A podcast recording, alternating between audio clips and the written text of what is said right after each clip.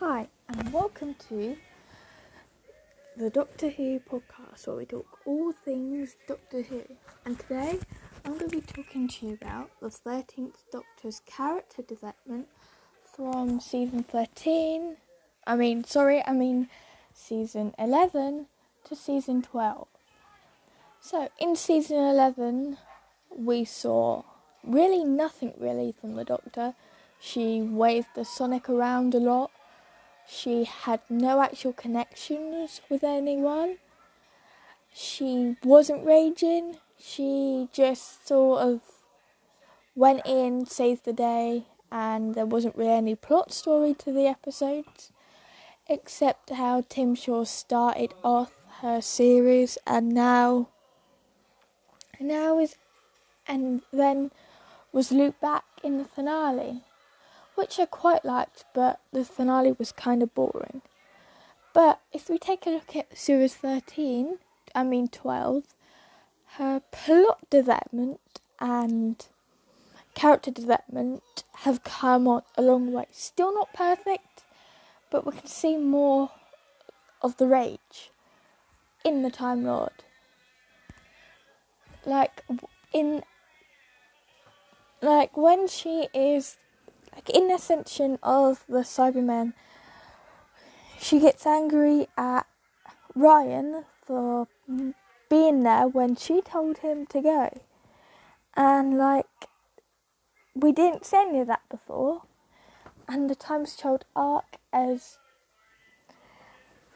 as underrated as it is and and overhated in my opinion, it was a really good arc and that arc helped her, helped the Doctor's character development because in Spyfall Part 1, where the Master reappeared, you could see her rage and anger and fear and hate towards her ex friend and fellow Time Lord. And that's when we see the dramatic change in Jodie's Doctor. Because in season 13, she was all happily, bubbly, didn't keep secrets from her friends. But as soon as the Master reappears, bang, the old Doctor's back and starts hiding stuff from her friends and starts becoming the Time Lord victorious by being. Mm, by wow, just by being the Doctor, really. Like you can't really explain the Time Lord Victorious because we don't really know what that is. But she starts to become more like Tennant and Matt Smith and her predecessor. Like, it's what the season needed. It needed the old, the old New Who, if the old Doctor's interpersonality, because without it, well, it was just going to go like season 11. And to me, season 11 was like one of the worst, no, it's the worst season of Doctor Who. It's boring, there are no new characters, all new characters, villains. The only episode I enjoyed were Rosa and the woman who fell to earth. I mean, if you're going to write Doctor Who, you need to write the classic villains. You need to write about the Daleks, the Cybermen, the Zygons, the Trickster, stuff that has been in Doctor Who for its nearly 60 year history.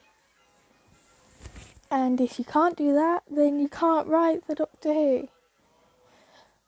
But the right, but Chris Chibnall did manage to write better this season, just gone then, what he did in season 11.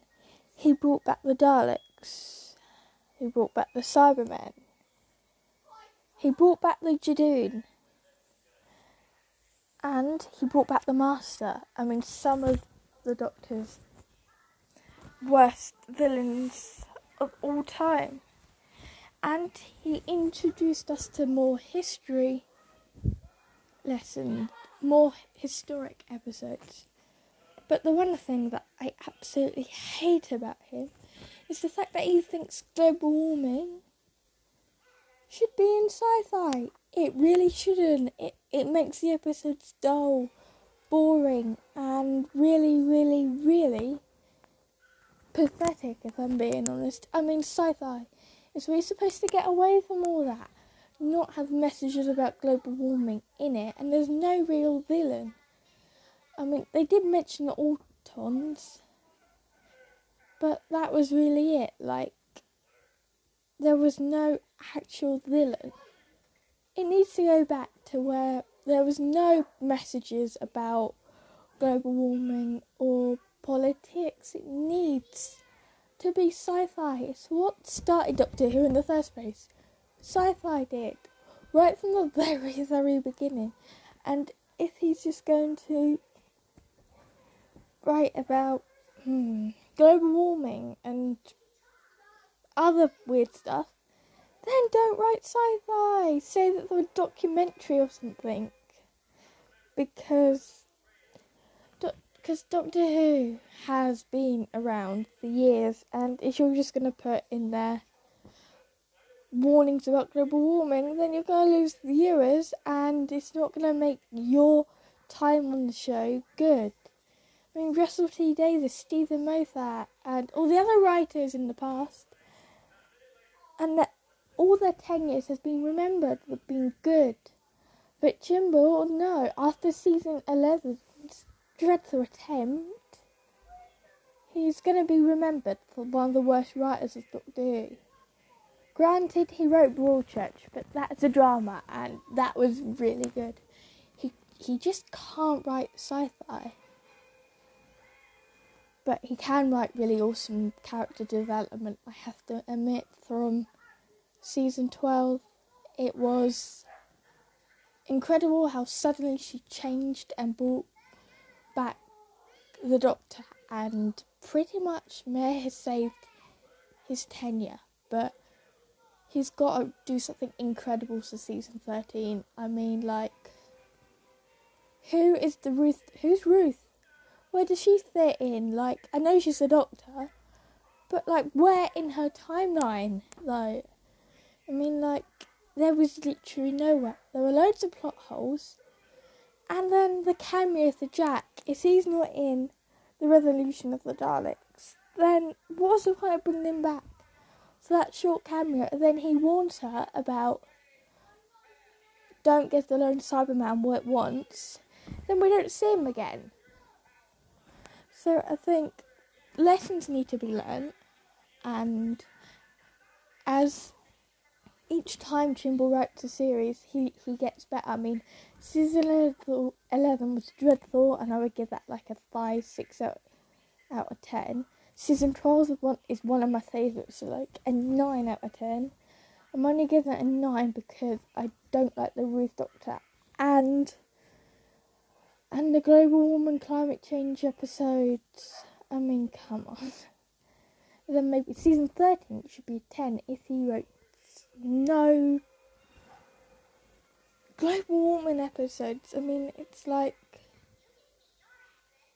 it's like putting the news into sci-fi, and sci-fi and news don't go. Mm, thank you for listening, and I will be back very soon with a new podcast.